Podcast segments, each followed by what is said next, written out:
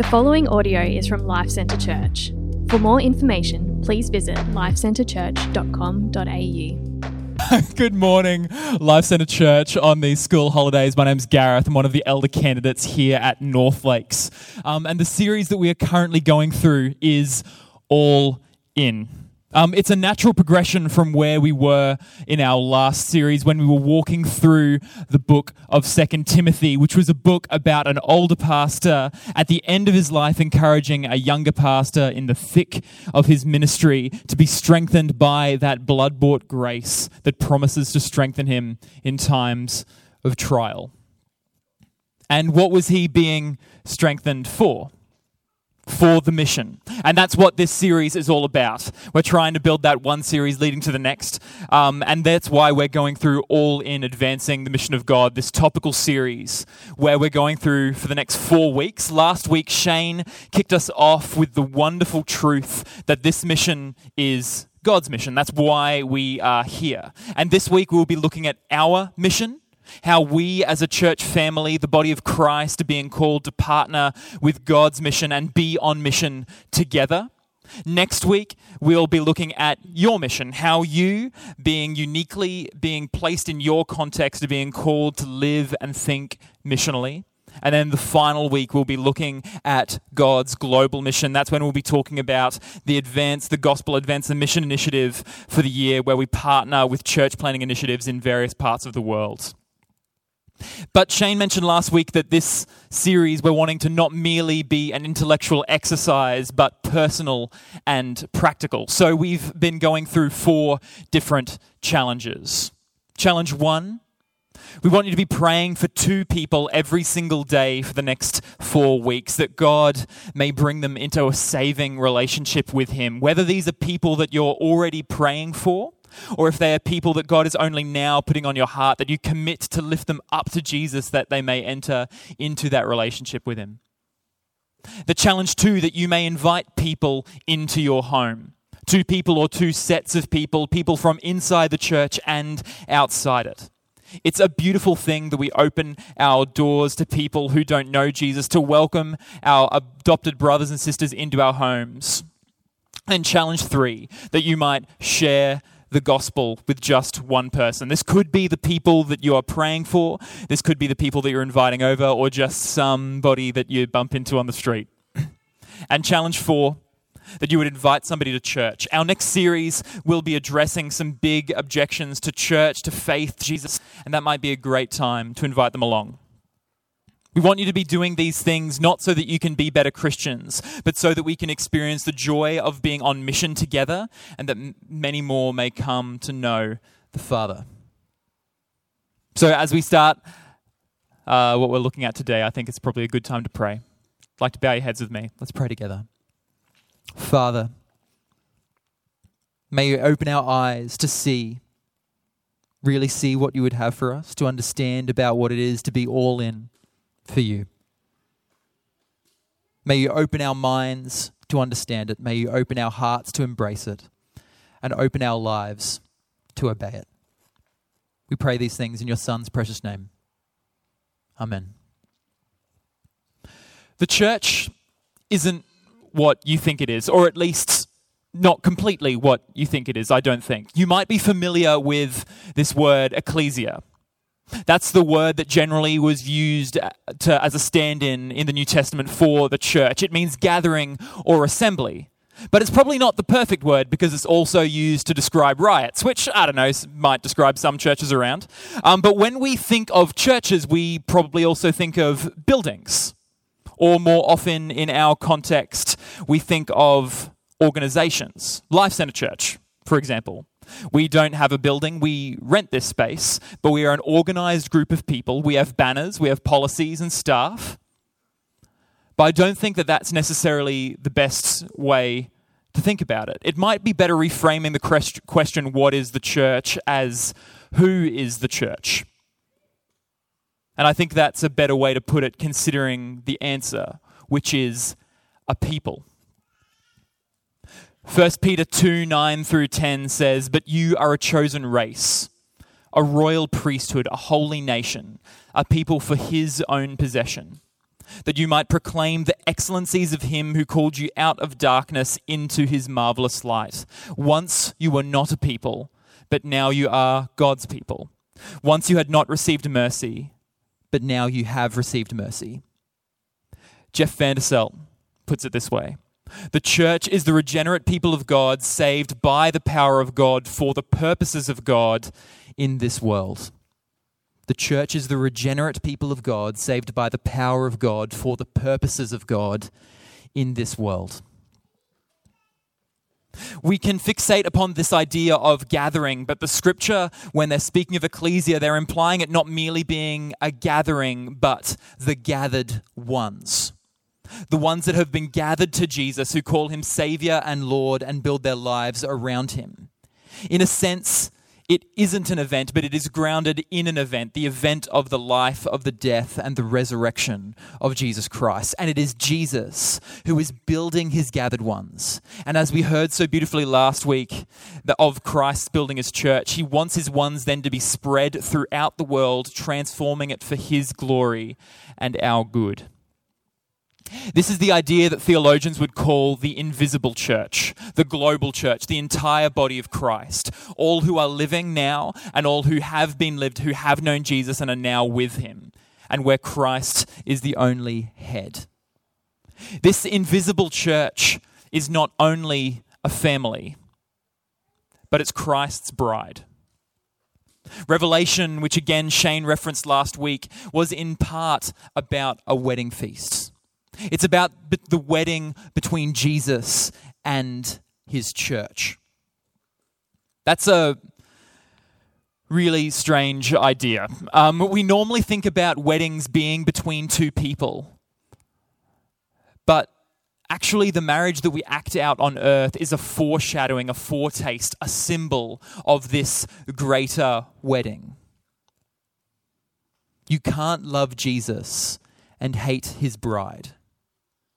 It would be unimaginable for me to have a friend over to my house who liked me but hated Haley.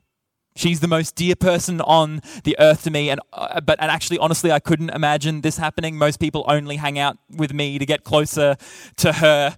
Um, but I but I digress. I wouldn't allow someone to remain my friend who hated her, who insulted her. Jesus is committed to his bride. He is committed to his church because he didn't just create it, he married it. Much of the narrative of the Bible is Jesus pursuing this broken and imperfect bride.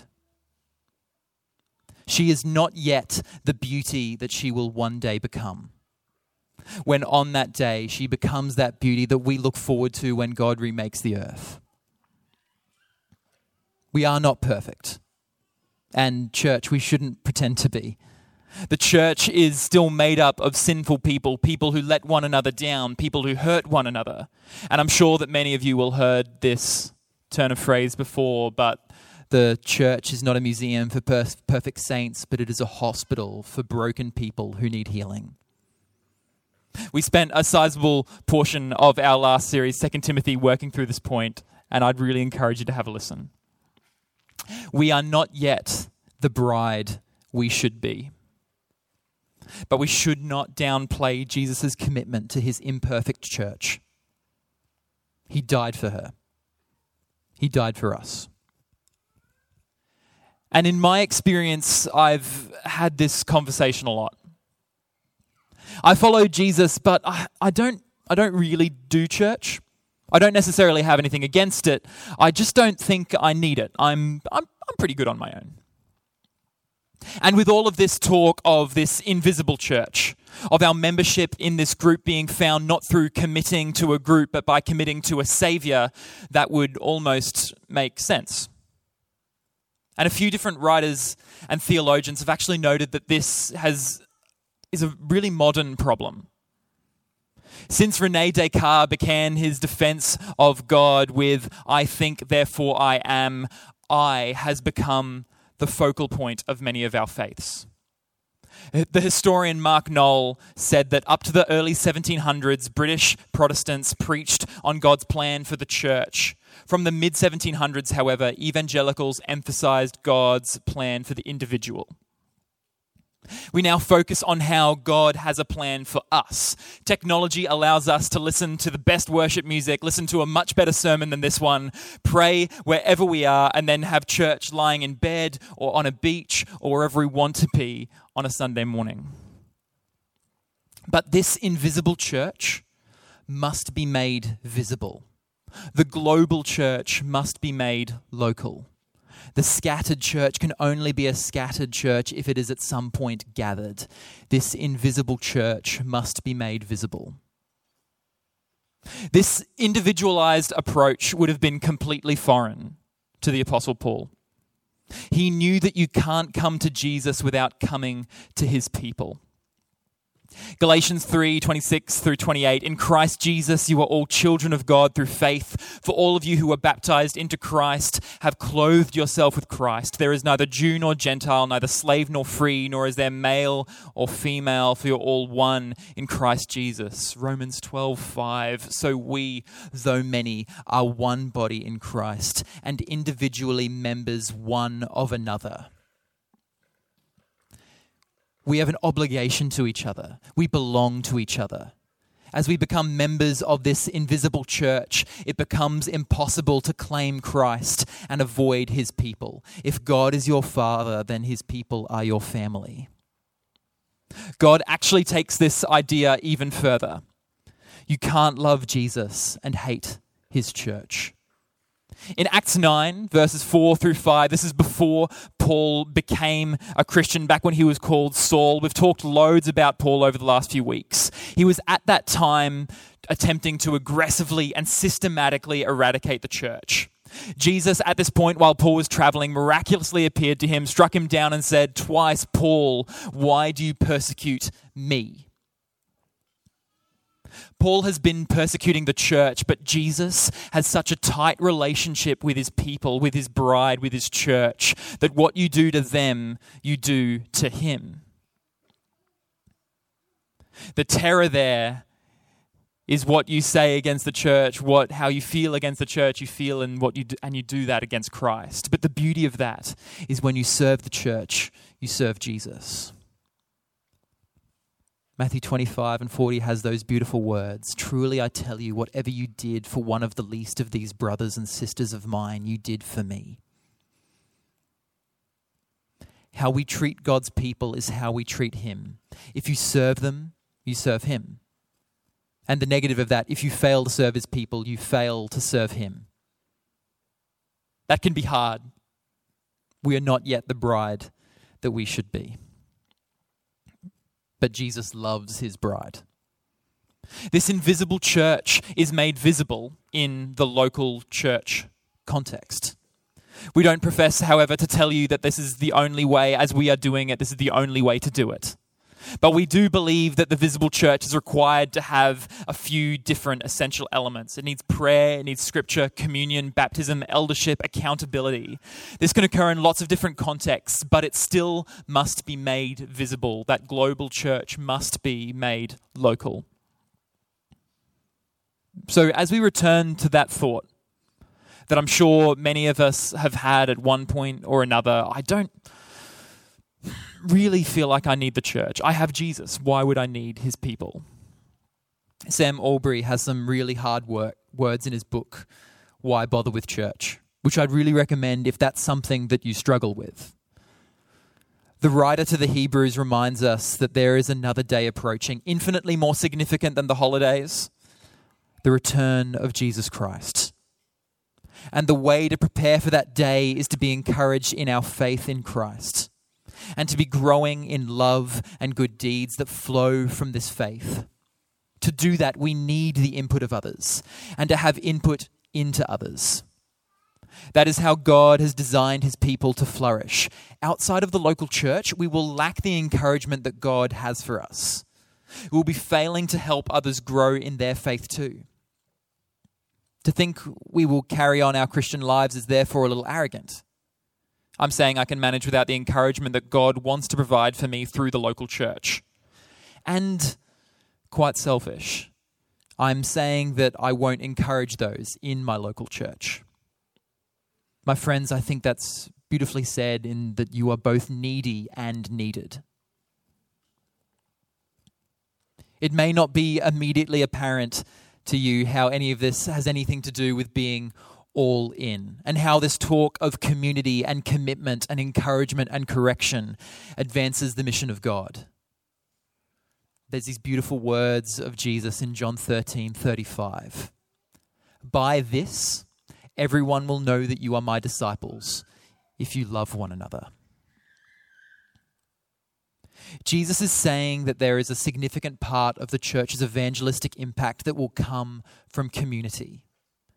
That our love for one another is this mark of true discipleship a love for one another that cannot be attributed to anything other than a divine love which provokes those who have been bought with blood to lay down their lives for one another as we enact the gospel to one another week in, week out, laying aside our preferences, being inconvenienced for one another, for the glory of our God and the good of the world. With all of that being said, the question now rises how are we here at LCC trying to make this invisible church visible in our context? How is this visible then on mission together for Jesus?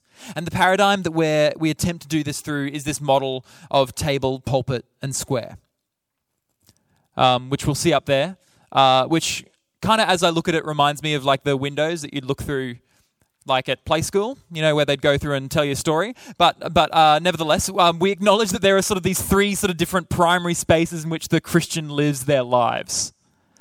Um, each of these have independent strengths and weaknesses. None is better than the other, but they have these different and complementary purposes. We'll quickly work through each of them now. So there's the pulpit, the the triangle window um, which is the, the larger gatherings of the church, the community gathered. Our orientation in the space is upward. Joe Thorn puts it this way God is the target of worship, not insiders, not outsiders, but God. When we are singing, when we are preaching, when we are praying, when we are, when we are taking communion, the purpose is there is to please God. This space is where we gather as God's people in corporate worship to hear from this triune God in and through his word and then respond to him in adoration, repentance, and faith. It is in this space where we aim to please God, to reveal God, and experience God. This space is good for meeting one another, for hearing from the eldership, opening the word, for singing together, but it isn't good for intimate community or for ministering to the least of these.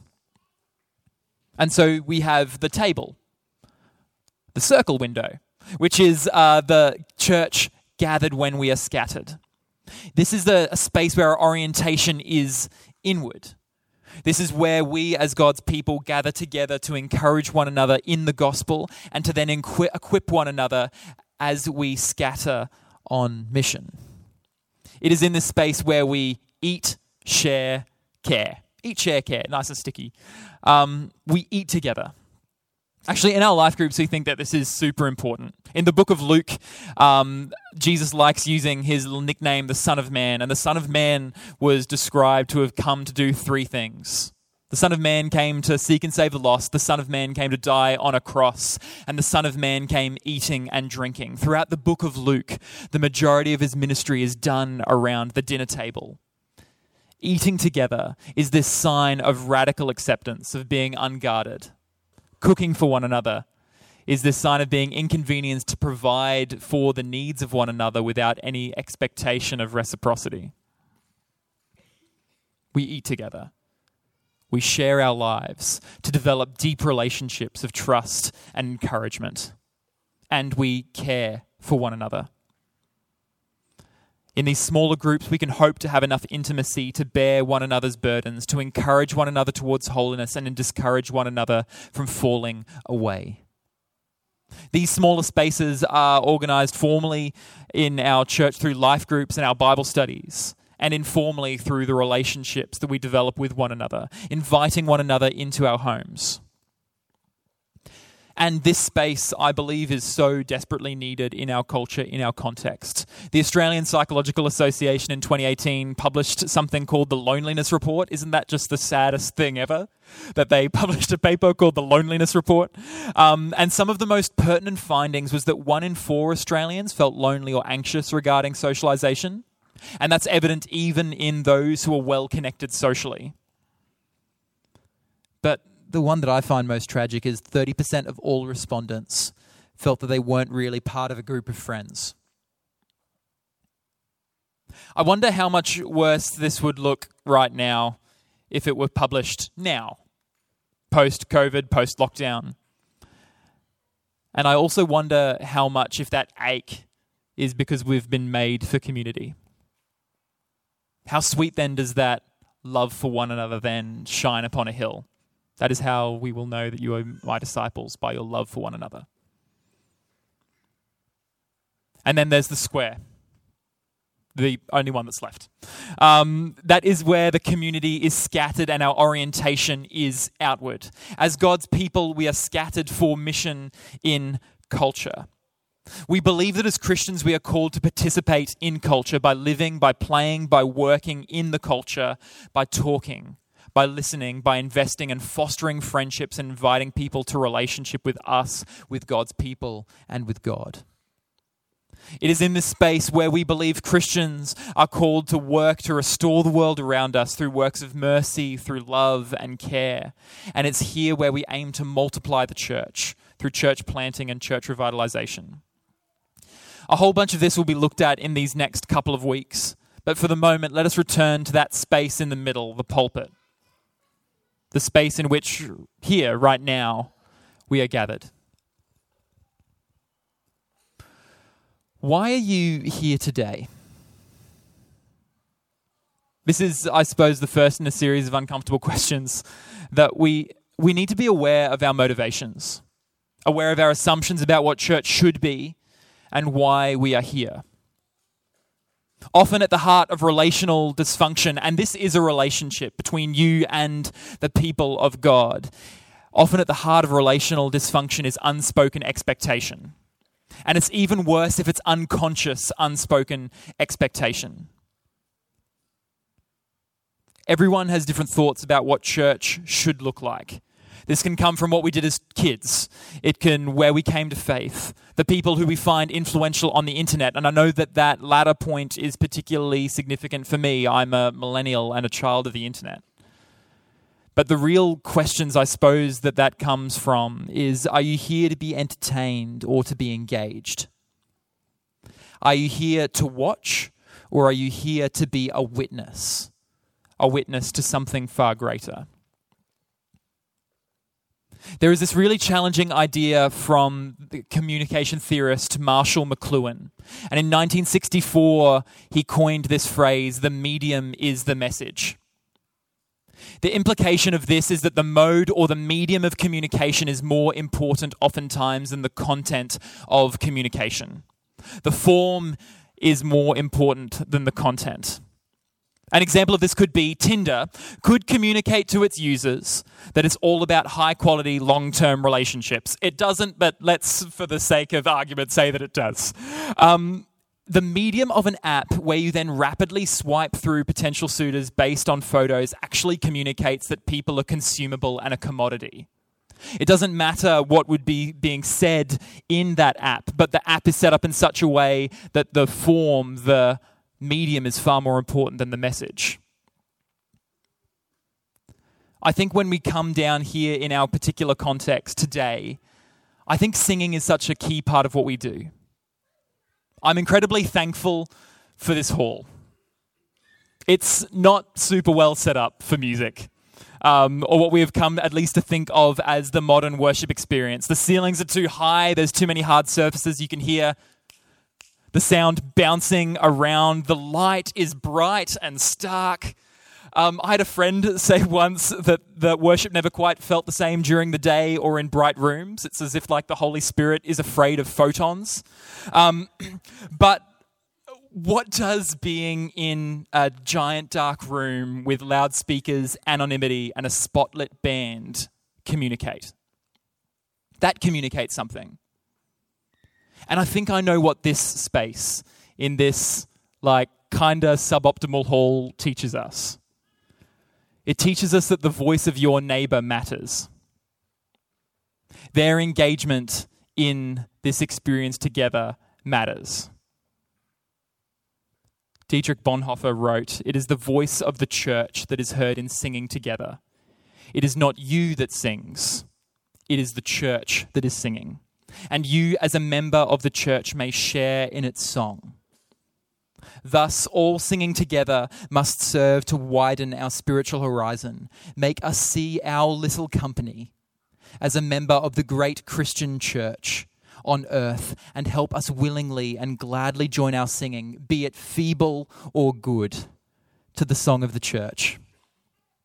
This space here, I think one of the gifts is that it tells you that you are needed, whether your voice is feeble or good.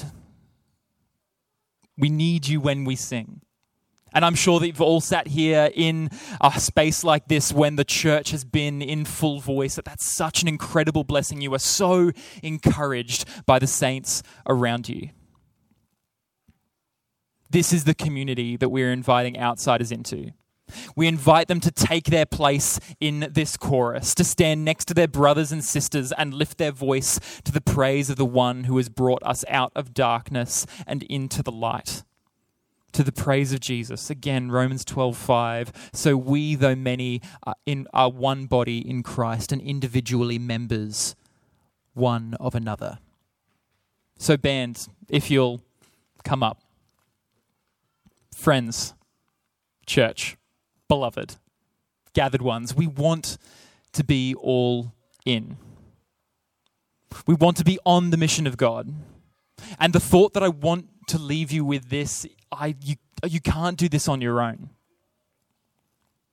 We don't invite the lost into an individual, individual, independent, or private faith. We are necessarily inviting people into a necessary community. We cannot accept Jesus and reject his bride. And I want you to be encouraged by the words of Jesus again in John 13 35. By this, everyone will know that you are my disciples if you love one another. May you love one another well now. May you feel a surge of affection for those of you who are sit- you are sitting next to, whether their voice be feeble or good. I love that word, feeble. Oh man. Um, who, when we stand together and sing, may you lift your voice to bless them. And may your participation be a witness of the hope to which you sing. Friends, church, the beloved, the gathered ones. Let us stand together now um, and let us move to take communion. Thank you for listening to this podcast from Life Centre Church located in North Lakes. We exist to make, mature, and multiply disciples and communities that depend upon, declare, and display the gospel of Jesus Christ in all of life. If you would like more information about us, please visit lifecentrechurch.com.au. We provide our podcasts free of charge. Please feel free to download the content and share it with others, but please do not edit or alter the content in any way without the written permission from the leadership of LCC.